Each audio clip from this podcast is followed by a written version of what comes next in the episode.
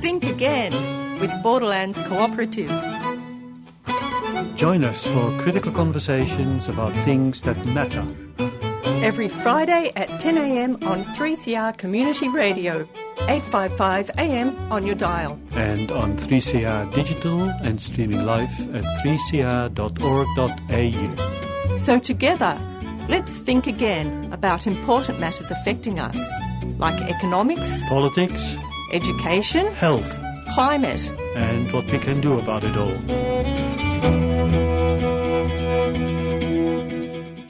Welcome to our 220th program of Think Again, broadcasting from the 3CR studio on the land of the Wurundjeri people of the Kulin Nation. Think Again is a program of Borderlands Cooperative, an organisation that's been working for social change for over 25 years. I'm Jennifer Burrell, and today I'm joined by Jordy Silverstein, who will help us better understand the current devastating crisis in Gaza and some of its history and context. Jordy Silverstein is an executive member of the Australian Palestine Advocacy Network, or APAN. She's a Jewish historian and writer based in Melbourne, and she's worked extensively with Palestinians in Australia and elsewhere. Welcome to the program, Jordy. Thanks so much for having me. So, firstly, Jordy, can you tell us a bit about APAN and your own background, especially as relating to the long Israel-Palestine conflict? Sure. So, I joined APAN a couple of years ago, joined the board. But APAN has a much longer history and came together as sort of a civil society organisation to advocate for Palestine. There were a lot of organisations who were keen to develop a platform and a network for advocacy for Palestine in all sorts of civil society realms. So I was really honoured to be able to join the executive a couple of years ago, to be elected onto that. My own personal background is that I'm Jewish. I'm on one side of my family, the descendant of Holocaust survivors who came to Australia as stateless refugees in the late 40s. On the other side, descendant from British Jews. I work as a historian. I study Australian Jewish history. I also study Australian migration history. I have, for a very long time now, been deeply committed to working with Palestinians, and to do that, as in part an expression of my Jewishness and also my expression of my humanness, and my ideas about the necessity for working, in all sorts of collaborations and contexts for solidarity and justice. So thank you for that, Jordy. Can you help us make sense of the current unfolding tragedy in Gaza and give us maybe a bit of the history and context for what's happening? Yeah, sure. I guess the first thing to say is that it is just such an immense tragedy, and I know many listeners will be reading a lot and seeing a lot online, and the footage is genuinely horrific. And my heart just really goes out to any Palestinians who might be listening, but not just Palestinians. I know so many people are deeply affected by what is happening. And if you have kin and comrades who are there in Palestine or who are Palestinian, I really send my love and solidarity to you in this time. I think so. It's so. In terms of thinking about, how does this current moment happen, there's so many different ways of telling the story, and I, also want to be really clear that how I will tell the story is very different to how a Palestinian will tell the story, and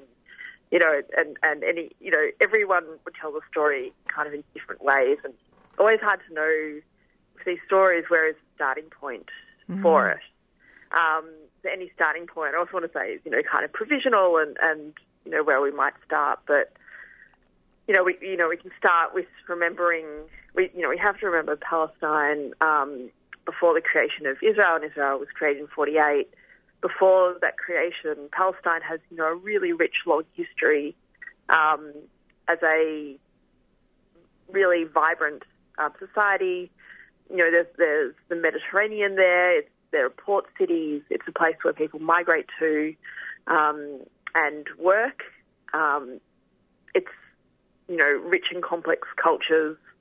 And I think we always need to remember that Palestine isn't just this conflict, isn't the sum total of what Palestine doesn't know into history at the moment when Israel was created. Yeah. And in the same way, you know, that the Jews also have, you know, a really long history on that land as well, which, you know, a lot of people would be familiar with as well, of living on it amongst non-Jews, and not living on it in this way that we see now of sort of trying to control everything that happens there and to claim the totality of the land, but instead living amongst other people and Jews and non-Jews lived really well in Palestine together for quite a while.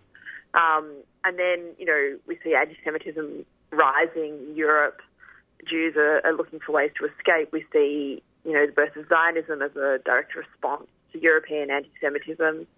The idea being created that the Jews need a nation-state of their own if they're to not face this anti-Semitism.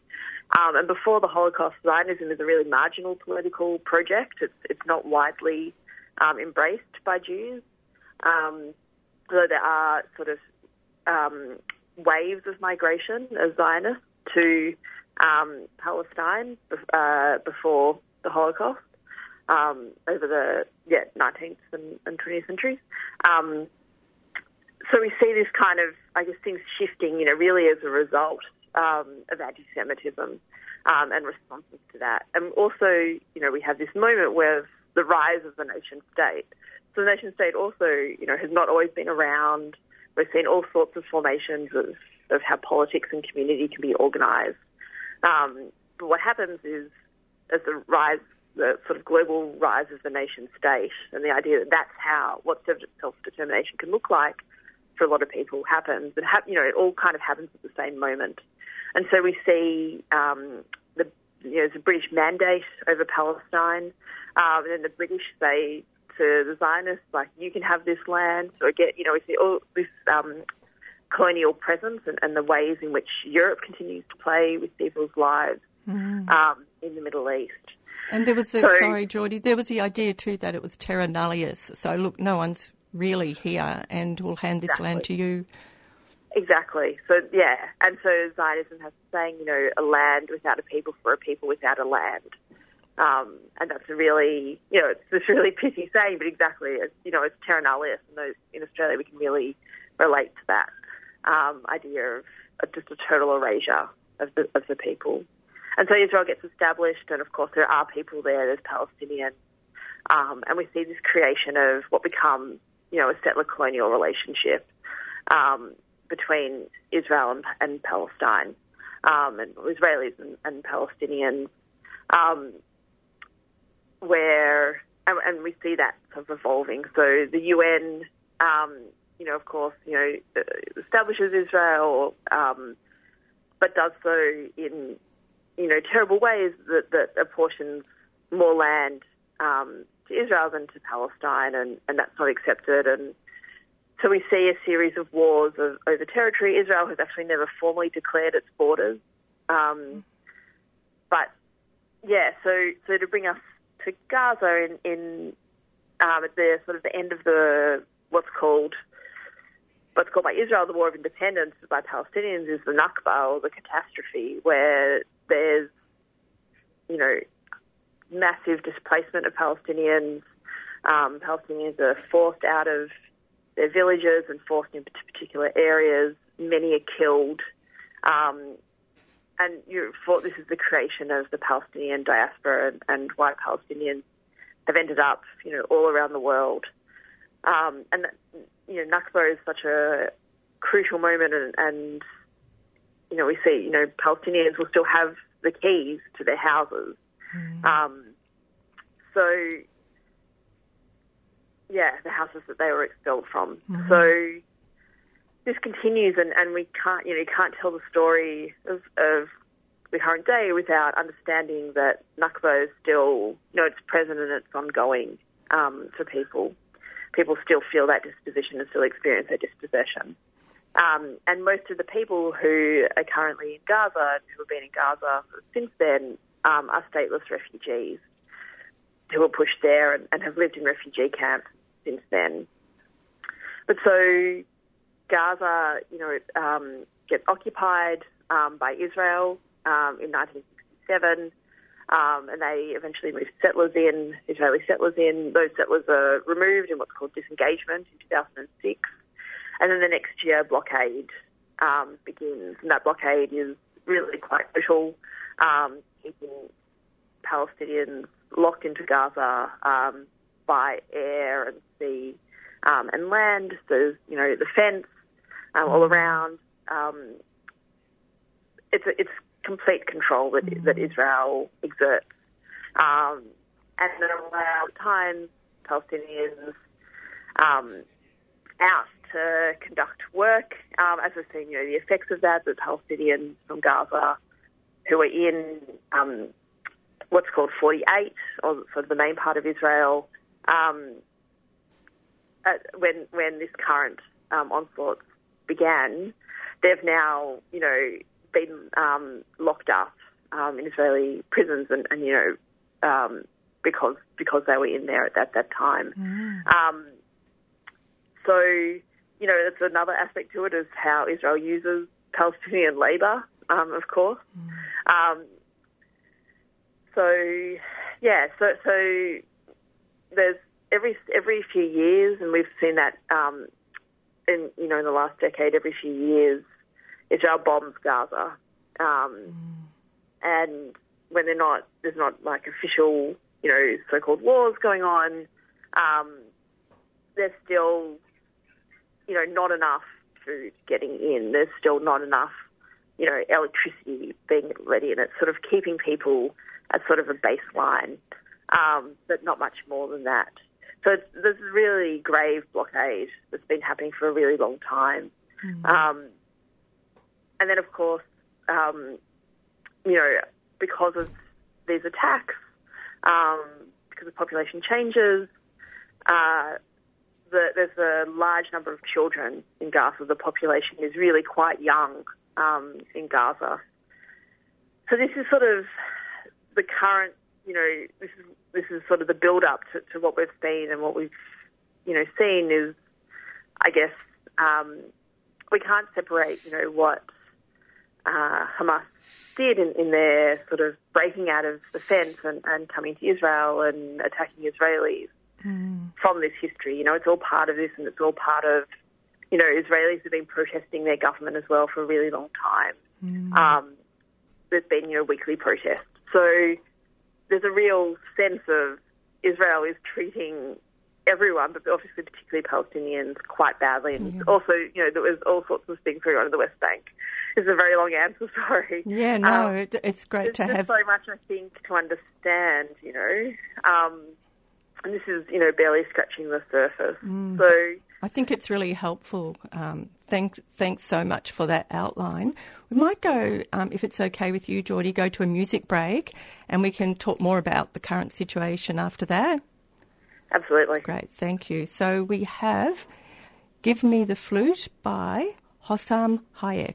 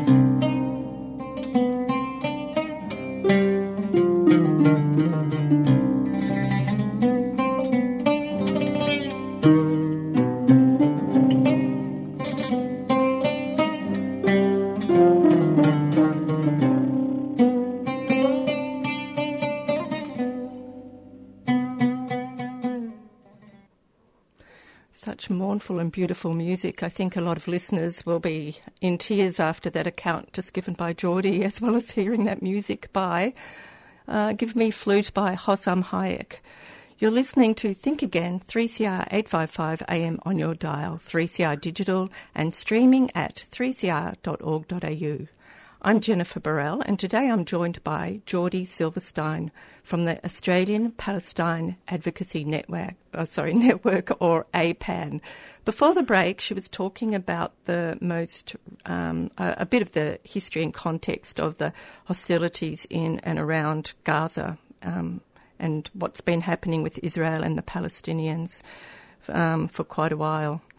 So, Jordy, to continue, I guess I've been, like a lot of other people, a bit upset about the one-sided pro-Israel reporting in our mainstream media, only levelling out a bit lately. And when I say levelling out, we had the Foreign Minister, Penny Wong, calling for a pause to hostilities in Gaza so that food, water and supplies can be delivered to Palestinian civilians. And while she said Israel has a right to defend itself, how it does that matters, supposedly not bombing civilians and breaking international law.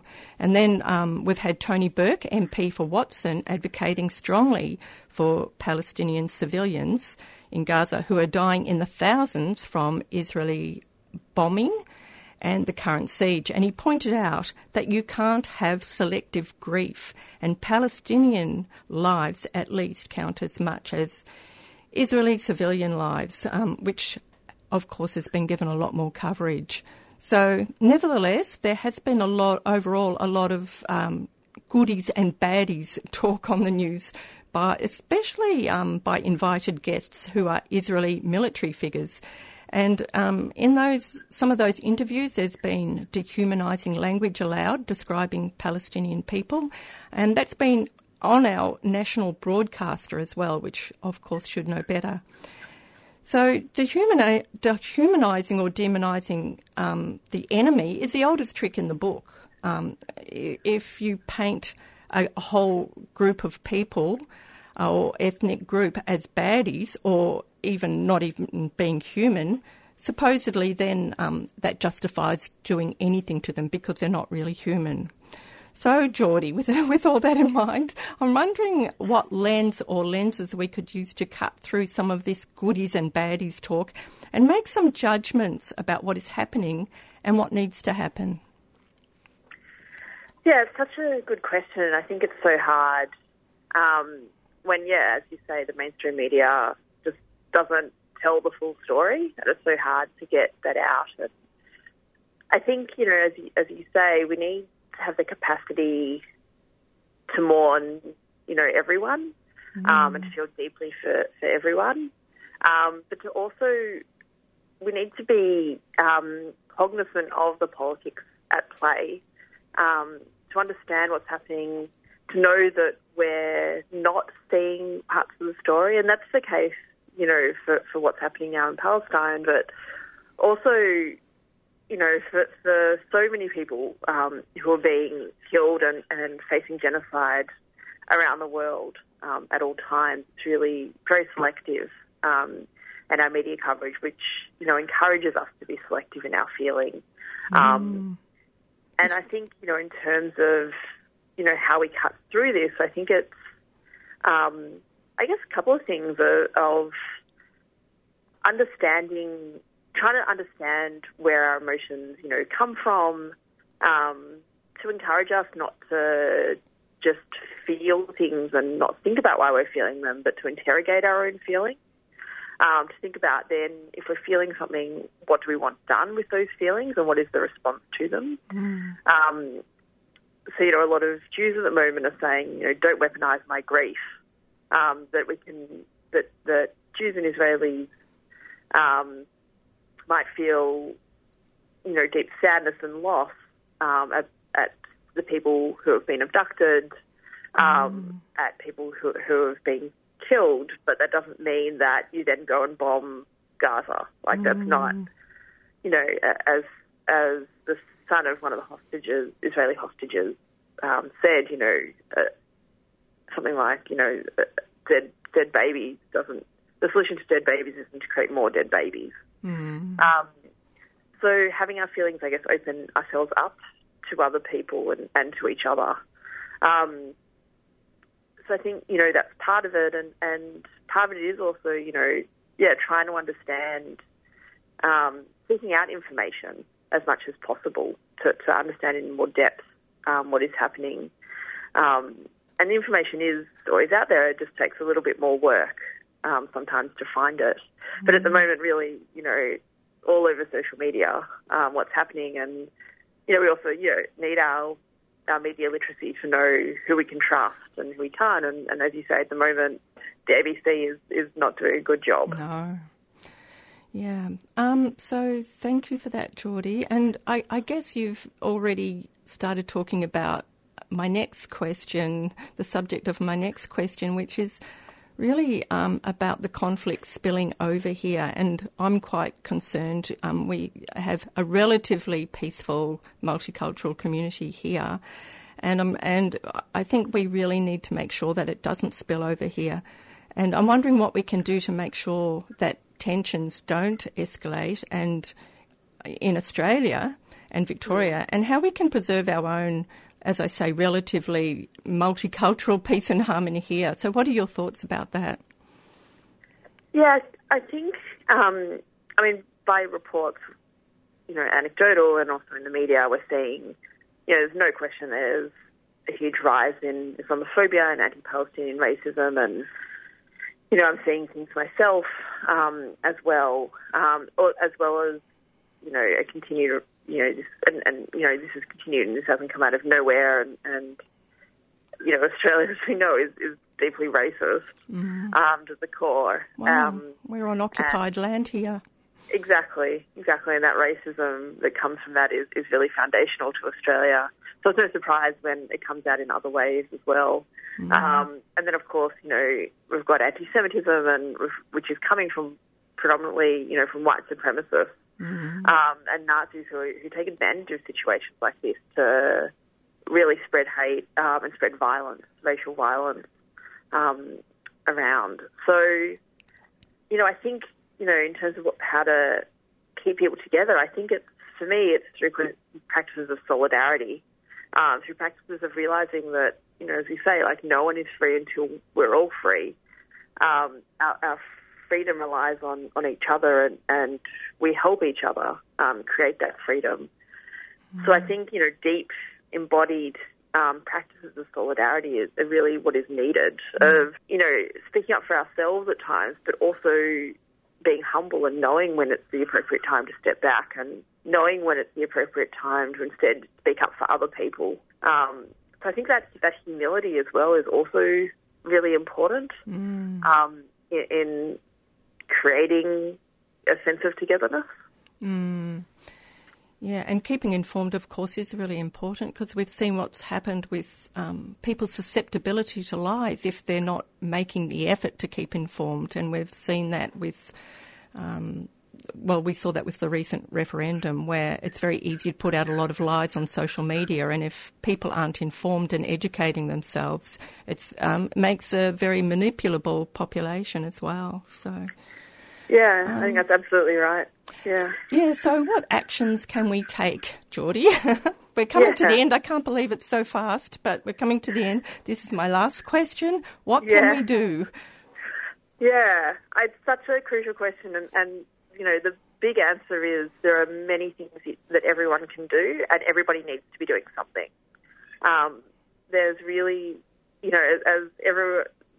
This is a refrain I'm seeing constantly online. Like, if you wondered what you would do during a genocide, like, this is what you would do during a genocide. So later on, when you have to be accountable, and we're all accountable now, but, you know, people will remember what was done at this time, and we all really have a deep responsibility to each other, to our fellow humans, to speak up. So some of the things you can do are things like send a letter to your MPs and to your senators. APAN has created online form. It makes it very, very simple. You just put in your address. It populates with, you know, the appropriate people to email to. We've got a letter set up there that you can use, but we, you know, really encourage people to edit it and make it their own. And, you know, tens of thousands of people have already sent emails through that. We've, you know, which creates hundreds of thousands of emails that go to the various MPs and senators and the foreign minister. Mm-hmm. So it's a really powerful tool. You might also, you know, want to write a separate letter. You don't need to use the APAN system. If you have a, you know, particularly for people with a relevant, you know, professional speciality, you might want to write a letter of your own and just email it directly to your local member or to the foreign minister, to the prime minister, to the defence minister, and explain, you know, in your own language and with your own expertise,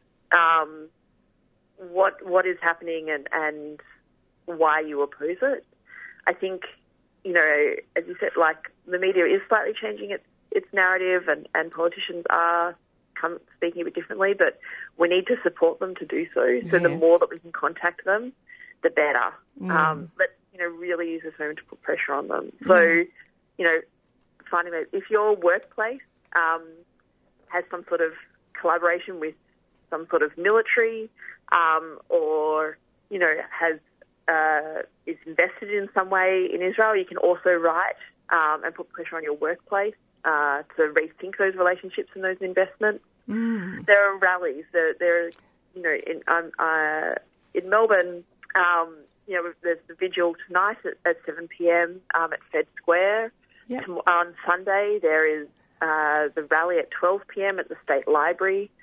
There'll be more rallies next week. So sort of every night this week there was something on. That's great. Jordy, I'm going to have to ask you to wind it up because we nearly run out of time. But maybe if they go to the APAN website, they can get update on events and other websites like Free Palestine. The best place is following on social media. Free Palestine and APAN is where the most up to date information is coming. Thank you. So don't apologise. Thank you so much, Jordy Silverstein, for coming on the program today and helping us better understand the current military and humanitarian crisis in and around Gaza. And I also want to thank you personally, Jordy, for your own courage and integrity as an activist and advocate for Palestinian people, because I know that must put you in quite, cause tensions at certain times as well. So thank you so much for that as well. So we've got... Sure. So thank you so much for coming to the program. Just briefly, a community announcement, Borderlands events, 30A Pickett Street, Footscray. Borderlands has its AGM tonight. I know everyone loves coming to AGMs, so 27th of October, 5:30, and also continuing its conversations for our alternative economy.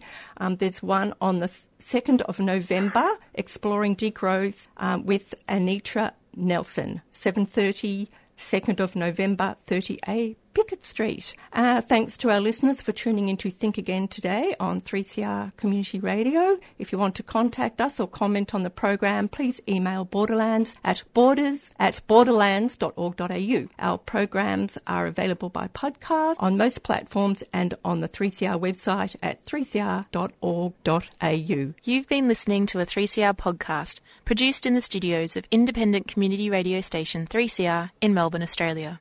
For more information, go to allthews.3cr.org.au.